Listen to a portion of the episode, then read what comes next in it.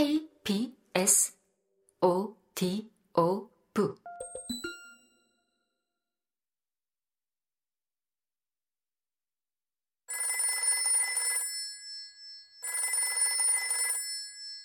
조끼 단추를 푸는데 전화벨이 울렸다.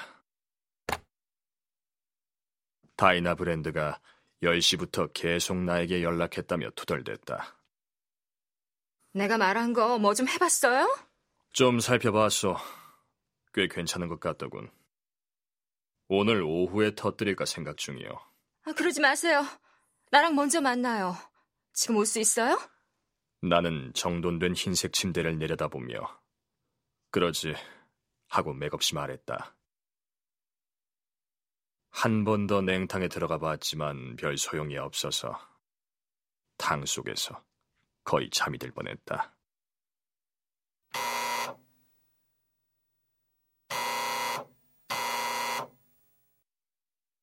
내가 다이너의 집 초인종을 누르자 댄 롤프가 들여보내 주었다. 그는 전날 밤 아무 일도 없었던 것처럼 굴었다. 다이나 브랜드가 홀로 들어와 내가 코트 벗는 걸 도와주었다. 다이너는 한쪽 어깨 솔기가 5cm쯤 뜯어진 황갈색 모직 드레스를 입고 있었다. 다이너는 나를 거실로 데려가 체스터필드 소파에 앉아서 말했다. 저를 위해 한 가지 해줘야겠어요. 나 좋아하는 거 맞죠? 나는 좋아한다고 말했다. 다이너는 내 왼손 주먹 마디를 따스한 검지로 하나하나 세어보며 설명했다. 어젯밤 내가 한 얘기에 관해 더 이상 아무 일도 하지 말았으면 해요. 잠깐, 내 말이 끝날 때까지 기다리세요. 데니 옳았어요. 맥스를 그런 식으로 팔아넘겨선 안 되는 거였죠. 그건 너무 추잡한 일이에요. 게다가 당신이 정말로 원하는 건 눈원이잖아요. 아닌가요? 당신이 착하게도 이번에 맥스를 제외해준다면 노논을 영원히 잡아놓을 건수를 넉넉히 줄게요. 그게 더 낫지 않아요?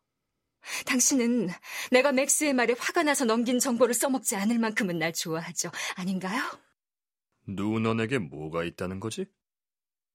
다이너는 내 이두박근을 주무르며 중얼거렸다. 약속할 수 있어요? 아직은 다이너는 내게 입을 삐죽거리고 말했다. 난 이제 맥스랑은 완전히 끝이에요. 아, 정말이에요. 당신은 날 쥐새끼로 만들 권리가 없다고요. 누넌이 어쨌다는 거지? 아, 아 먼저 약속해줘요. 안 돼. 다이너는 내 팔을 꼭 쥐고서 새된 목소리로 소리쳤다. 벌써 누넌에게 갔다 왔군요? 그래. 인상을 쓴 채 내 팔을 놔준 뒤에 다이너가 어깨를 으쓱하더니 우울한 목소리로 말했다. 이제 어쩌면 좋지? 나는 자리에서 일어섰다. 그때 웬 목소리가 들렸다. 안치? 속삭이는 듯한 탈러의 쉰 목소리였다. 고개를 돌린 나는 식당 문 옆에 탈러가 자그마한 손에 커다란 총을 들고 서 있는 걸 보았다. 불그레한 얼굴 한쪽 뺨에 흉터가 난 한 남자가 그 옆에 서 있었다. 내가 앉는 동안 홀로 나가는 다른 문마저 가로막혔다. 입이 헤 벌어진 턱없는 남자. 위스퍼가 제리라고 부르던 남자가 그 문을 지나 앞으로 한 걸음 다가왔다.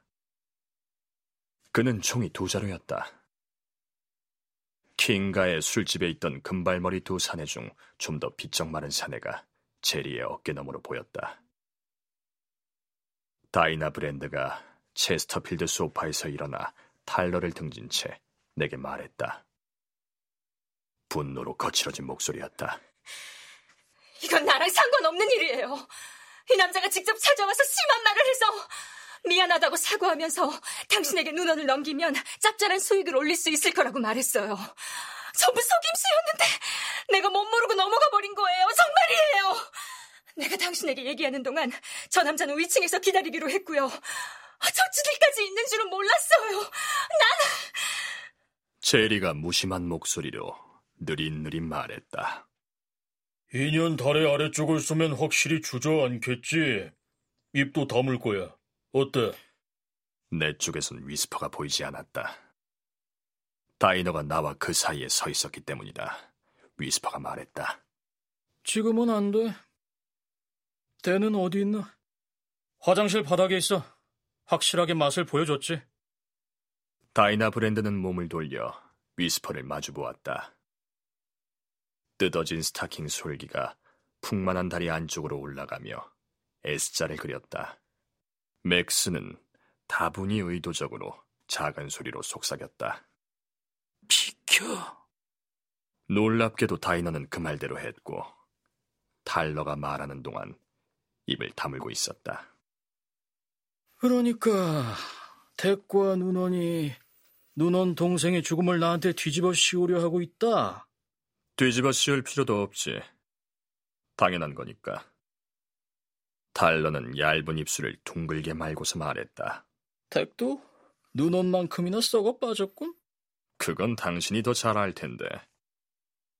눈원이 당신을 엿먹이려고 할 때 난 당신 편이었어. 이번에는 정당한 이유로 잡아넣는 거고. 다이나 브랜드가 다시 버럭 화를 내더니 방 가운데서 미친 듯 팔을 휘두르며 소리쳤다. 모두 꺼져버려! 왜 내가 니놈들 문제로 골머리를 알아야지! 다 꺼지라고! 롤프를 두드려 팬 금발머리 사내가 씩 웃으며 제리 옆을 비집고 방으로 들어왔다. 그가 다이너의 한쪽 팔을 잡아 등 뒤로 꺾었다.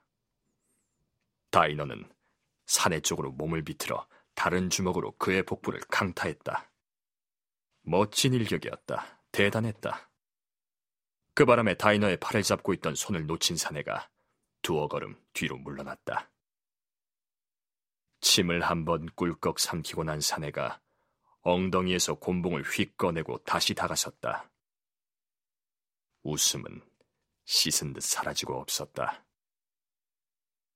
제리는 하도 웃느라 그나마 있던 턱도 안 보일 지경이었다. 탈러가 거칠게 속삭였다. 관둬!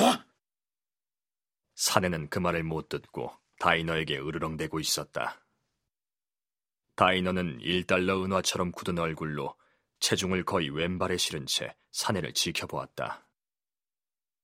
금발머리가 다가선 것은 발차기를 방지하기 위해서였던 것 같았다. 금발머리는 비어있는 왼손으로 다이너를 잡는 척 하더니 다이너의 얼굴에 곤봉을 휘둘렀다. 달러는 다시 그만하랬다 하고 속삭이더니 총을 쏘았다. 총알이 오른쪽 눈아래를 맞추자 금발머리가 빙글 돌아 뒤로 넘어지며 다이나 브랜드의 팔에 쓰러졌다. 기회는 이때다 싶었다. 소동을 틈타서 엉덩이에 손을 가져갔다. 나는 총을 획 뽑아 고함을 치며 탈러의 어깨를 노렸다. 실수였다. 한가운데를 노렸더라면 날려버릴 수 있었을 텐데. 턱없는 제리는 웃느라 정신을 놓은 것이 아니었다. 그는 나보다 한 발 앞서 쏘았다. 그가 쏜 총알이 내 손목에 맞으며 조준이 빗나간 것이었다. 하지만 달러를 비껴간 총알은 그의 뒤에 있던 붉은 얼굴의 남자를 쓰러뜨렸다. 손목이 얼마나 다친 줄 몰라서 총을 왼손으로 바꿔잡았다. 제리가 다시 나를 쏘려고 하자 다이너가 그에게 시신을 던져 방해했다. 죽은 금발머리가 그의 무릎에 가서 쿵 부딪혔다. 나는 그가 균형을 잃은 틈에 덤벼들었다. 그 덕분에 탈러가 내게 쏜 총알이 빗나갔다. 나와 제리는 한 덩어리로 뒤엉킨 채 홀에서 굴러나갔다.